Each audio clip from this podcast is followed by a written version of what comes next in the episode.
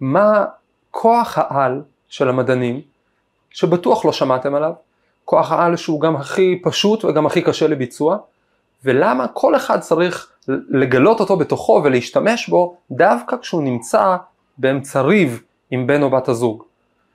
שלום לכם, תודה שהצטרפתם אליי לפודקאסט המדע מחפש משמעות, לי קוראים דוד אייזנברג, אני פרופסור לכימיה בטכניון, בפודקאסט, בפודקאסט הזה אני מדבר על עולם המדע, על עולמם של המדענים, על דילמות אתיות, על מימוש הפוטנציאל האישי, על יצירתיות, בעיקר מנסה להבין את הרלוונטיות של המדע לחיים שלנו. היום נדבר על כוח העל הסודי, איך לראות את המציאות. אני רוצה לספר לכם את אחד הסיפורים הידועים בתולדות המדע אה, והרפואה בפרט, ויחד עם זאת להסתכל עליו בזווית מאוד חדשה ומפתיעה. זה סיפור שהוא לא בדיוק סיפור סינדרלה, כי הסיפור של סינדרלה נגמר טוב, אני לא יודע איך לקרוא לסיפור שנגמר טוב הרבה שנים אחרי שהגיבור שלו מת בבית משוגעים ממכות של השומר, אבל זה סוג הסיפור שיש לנו היום. זה סיפור על רופא שמצא שיטה להציל אלפי יולדות, בלי להבין איך בדיוק השיטה שלו עובדת. ובשיטה, בסיפור הזה מסתתר לדעתי רעיון עמוק, יסודי ועיקרי על החיים שלנו כאן, בכל מופעיהם, על התקשורת שלנו בני הזוג, על התקשורת שלנו עם ילדים ועם חברים, ואפילו על היצירתיות המקצועית שלנו. גיבור הסיפור הוא דוקטור איגנץ זמלווייס, רופא הונגרי שחי לפני משהו כמו 170 שנה. הוא התמנה להיות אחראי על שני בתי יולדות. באותם ימים תמותת היולדות בבתי היולדות הייתה עצומה. נשים היו לא עלינו מתות כל הזמן, סדר גודל שבממוצע של 10-10% אחוזים מהנשים היו מתות. עכשיו רובם היו מתות, הם היו קוראים לזה קדחת יולדות, אבל היום אנחנו יודעים מה הסיבה, אז הם לא הבינו, הסיבה הייתה פשוט זיהום של הדם, אלח דם, ספסיס. לא הכירו, לא ידעו אז על חיידקים, אה, אה, והתמותה הייתה גבוהה, ומה שזמלווייס שם לב זה למשהו מאוד מעניין. הוא שם לב שבאחד מבתי היולדות שלו התמותה היא 10% כמו לאחרים, ובשני התמותה היא 4%. ושאנשים ברחוב יודעים את זה, שנשים משתדלות להגיע לזה שהתמותה בו נמוכה יותר, אפילו לפעמים יולדות ברחוב כדי שלא יצטרכו להגיע לזה שהתמותה בו גבוהה יותר. והוא ניסה, כמו רופא טוב, כמו מדען טוב, להבין מה קורה פה. הוא התחיל לעשות הצלבות, הוא השווה את האקלים, הוא השווה את התזונה, הוא השווה את הצוות, הוא השווה את ה, אפילו ההתפלגות הדתית של היולדות, והוא לא הצליח לעלות על זה. ההבדל היחיד שהוא שם לב זה שבית היולדות שבו הייתה התמותה הגבוהה עשה הכשרה לסטודנטים לרפואה להיות רופאים ובית, ובית היולדות שבו התמותה הייתה נמוכה הייתה שם, אה, היחידות שעברו שם הכשרה היו מיילדות, לא רופאים, לא סטודנטים לרפואה אלא מיילדות, אבל הוא לא הצליח להסביר איך זה יכול להסביר משהו. עד שקרה משהו מאוד מצער, אבל שהעלה אותו על הדרך הנכונה. חבר טוב שלו רופא ביצע נתיחה בגופה, נתיחה אחר המוות, מחקר אנטומי, בטעות נחתך מהאזמל שאיתו הוא חתך את הגופה, וביד שלו התפתחה מין דלקת שהביאה למותו. וזמלווייס הרופא שם לב למשהו מעניין, הוא שם לב שהתסמינים, מה שקרה לחבר שלו ביד, אחרי שהוא חתך את היד מהאזמל שנגע במתים, זה בערך מה שקרה, זה אותם תסמינים כמו מה שנקרא אז קדחת יולדות, שממנה היו מתים, היו מתות הנשים היולדות. ופתאום הוא חיבר בין השניים והייתה לו תובנה, אולי יש משהו מהמתים שעובר על החיים וגורם להם לאותם תסמינים שהיום אנחנו קוראים להם זיהום וספסיס ו- ו- ובסוף אה, לא עלינו מוות. הוא לא ידע לקרוא לזה חיידקים, הוא לא ידע על חיידקים, אבל הוא ראה שיש משהו שכנראה שהסטודנטים שעושים נתיחות בגופות ואז מגיעים ליולדות, מעבירים ליולדות שלו, ואז הן מתות, ואילו איפה שיש את המיילדות ואין סטודנטים, אז אין את הסוג הזה של מעבר בין המתים אל החיים. עכשיו, אה, אז הוא אמר אוקיי, בשביל לבדוק את הדבר הזה, בשביל להילחם בו, אני לא יודע מה עובר מפה לשם, אבל צריך לשטוף את זה. אז הוא פקד על כל הצוות שלו לשטוף היטב את הידיים, והוא חיפש עם איזה תמיסה אפשר לשטוף ידיים, בסוף הוא מצא תמיסה של אה, אה, אה, סידן תת כלורי, אה, כן, קלציום היפוכלוריד, שזה היפוכלוריד זה בעצם החומר הפעיל באקונומיקה, לפי מה הוא מצא את זה? אשכרה לפי חוש הריח, הוא אמר זה התמיסה שכשאחרי ששוטפים איתה אז הריקבון של המתים הכי יורד, ובאמת היום אנחנו יודעים שהוא פשוט חיטה את הכלים שלו, את הידיים שלו, הוא פשוט הכריח אנשים לשטוף ידיים. ומה שהוא ראה זה ניסים, הוא ראה ש... 90% מתמותת היולדות, שתמותת היולדות ירדה ב-90% היו חודשים שאף יולדת בכלל לא מתה שם, זה היה נס ממש מדהים. עכשיו, בזכות הדבר הזה של שטיפת ידיים שהוא לא יודע להסביר, אה, הוא באמת התפרסם, אבל רק באופן מקומי, כי באופן מרתק ומחריד, הקהילה המדעית, הקהילה הרפואית, לא קיבלה את הממצאים שלו. היא לא הייתה מוכנה לקבל שיש כזה פתרון פשוט, כי זה לא יסתדר בהמון המון רמות עם כל מיני דברים שהם האמינו בהם.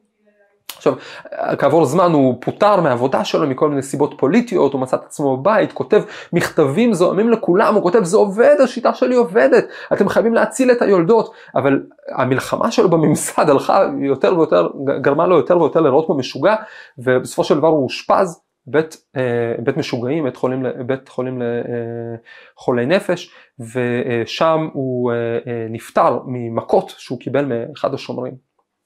סוף טרגי. למעשה, מה שבעיניי מדהים בסיפור של זמלווייס, חוץ מהעובדה שהוא סיפור טרגי ו- ו- ומעניין, זה שיש פה מסר מדהים שראוי לעצור רגע ולהתבונן בו. למה המדענים האחרים לא קיבלו את ההצעות שלו? ההיסטוריונים ניסו, ההיסטוריונים של הרפואה ניסו לענות על השאלה הזאת ובאמת הציגו כמה תשובות. חלק מהתשובות אומרות שבאמת נשמעות קצת מצחיקות, הרמיזה שלו, זה שהוא אמר שצריך לשטוף ידיים, הוא כאילו רמז שהרופאים האחרים הם לא נקיים, ואילו הם ראו את עצמם כג'נטלמנים, איך הם יכולים להיות לא, לא נקיים, מי אתה שתגיד לנו שאנחנו מלוכלכים, ותגיד לנו לשטוף ידיים. רמה קצת יותר רחבה, אבל עדיין די טיפשית, זה שהוא בא מהונגריה, הונגריה לא הייתה מרכז מדעי, מילא אם הוא היה מפריז ולונדון או וינה, זה היה משהו אחר, אבל רופא מהונגריה שיש לו איזה תיאוריה, מה, מה זה כבר יכול להגיד, יש עוד סיבות, אבל בסיבות המהותיות, בסיבות העיקריות, ההיסטוריונים אומרים שהבעיה העיקרית הייתה שלא היה לו הסבר. זמל וייס לא ידע להסביר למה שטיפת ידיים עובדת. הוא לא ידע להגיד מהו הדבר שעובר מהמתים אל החיים וגורם, וגורם לתמותה הזאת, הוא רק ידע שזה עובד. עכשיו, 30 שנה אחרי מותו התיאוריה החיידקית של מיקרוביולוגיה התפתחה מספיק ופסטר ועוד אנשים הצליחו להסביר כבר מה קורה שם ולהסביר שהוא בעצם פשוט מנע, מנע אלח דם, ספסיס שעובר על ידי חיידקים. אבל למתנגדים שלו, למתנגדים של זמר וייס, כל הרעיונות שלו נשמעו כמו, כמו אמונות טפלות מימי הביניים, שיש איזה כוח מסתורי שעובר מהמתים, אנחנו התקדמנו, אנחנו מדע מודרני, אנחנו לא מאמינים בכאלה כוחות, וזמר וייס עמד מולם ולא ידע מה להגיד, כי הוא אמר, אני יודע, אני גם למדתי את המדע המודרני, אני גם יודע את מה שאתם יודעים, אבל העובדות, באמת התמותה יורדת, אבל הם לא היו מוכנים להקשיב. מה שהכי מדהים בעיניי, וזה כוח העל שזה מלווייס הפעיל פה, זה שהוא בעצמו לא ידע להסביר את הממצאים ובכל זאת הוא התעקש עליהם. הוא הכיר את התיאוריות העדכניות, הוא ידע שזה לא מסתדר איתם, אבל הוא גם מכיר את העובדות. וזאת נקודה מאוד קשה, מאוד קשה במדע ומאוד קשה בחיים בכלל. זה כוח על אמיתי. להיות מסוגל להגיד, אני לא מבין את זה, אבל אני רואה שזה ככה. אלה העובדות, זה מה שאני ראיתי. זה בעצם להוציא את עצמך, להשפיל את עצמך, להכפיף את עצמך לעובדות כמו שהן, כמו שהן מולך. זה לא רק קשה ברמת הכבוד האישי, שבן אדם צריך להגיד, אני לא יודע, אני לא מבין, אין לי הסבר, אין לי מנגנון, אין לי סכמה יפה שאני יכול לצייר לכם, אלא זה קשה ברמה המנטלית. המוח שלנו נוטה לסנן דברים שהוא לא מבין, נוטה פשוט לא לראות עובדות שלא מסתדרות עם ה... הקונספציות המוקדמות שלנו, עם ההיפותזות שלנו, המוח שלנו נדבק ש... לאופן שבו המציאות צריכה להיראות לפי דעתנו המוקדמת, וקשה לנו פשוט לראות את המציאות. אין מדען, אין מדען שזה לא קרה לו, אין מדען שלא עשה תגלית, ואחרי שהוא גילה אותה, הוא הבין שבעצם העובדות היו לפניו כבר קודם, הוא פשוט לא ידע לראות אותן באופן הנכון. זו הגדולה של זמל וייס, הוא הכפיף את עצמו מול העובדות, לשטוף ידיים זה עובד, אני לא מבין למה, אבל, אבל תמותת היולדות פוחתת. אגב, בנימה אישית, כש, תמיד כשעבדתי במעבדה בעצמי והיום כשסטודנטית קוראת לי למעבדה לבוא לראות משהו שהיא הכינה או כשסטודנט מביא אליי למשרד תוצאות, הייתי נושא תפילה, תפילה אישית, היום גם אני נושא את התפילה האישית הזאת, בתפילה אני אומר, השם, תן לי לראות את מה שאתה מראה לי. זה נשמע טריוויאלי, תן לי לראות את מה שאתה מראה לי, אבל אני יודע כמה קל להיסחף להיפותזות, למנגנונים, לתוכניות שהיו לך על איך הדבר הזה ייראה, לתוכניות שהיו לך על איך המבנה, איך, איך ייראה המבנה של המאמר כבר. רגע, אני הולך לעמוד עכשיו מול הדאטה, מול הנתונים, מול המציאות כמו שהיא, תן לי לראות את מה שאתה מראה לי. זאת בעצם נקודה של משמעת, נקודה של משמעת עצמית. ביהדות קוראים לזה לפעמים קבלת עול, וזאת נקודה מאוד מאוד יסודית. היא נקודה שהיא של לשים את עצמך בצד. את, לשים את הדבר עצמו, את העובדות, את המעשה הנכון באמצע.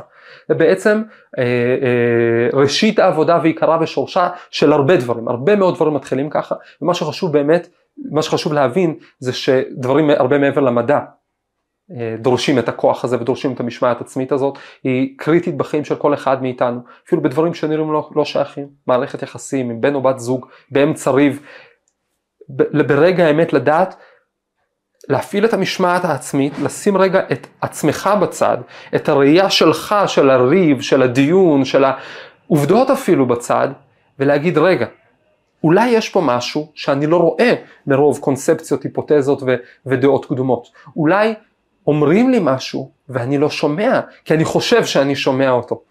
היכולת הזאת של בקבלת עול לשים בצד את איך שאתה רואה את הדברים או את איך שאחרים סביבך לימדו אותך או את איך שאפילו התרגלת מקודם ורגע להסתכל בדבר עצמו, בעובדות עצמן, במה שאומרים לך, במעשה הנכון עצמו, זה כוח על אמיתי, זה כוח על של זמל וייס, המשמעת העצמית הזאת, לראות את המציאות כמו שהיא, אפילו כשלא מבינים, ואת זה כל אחד יכול לנסות בבית. בהצלחה.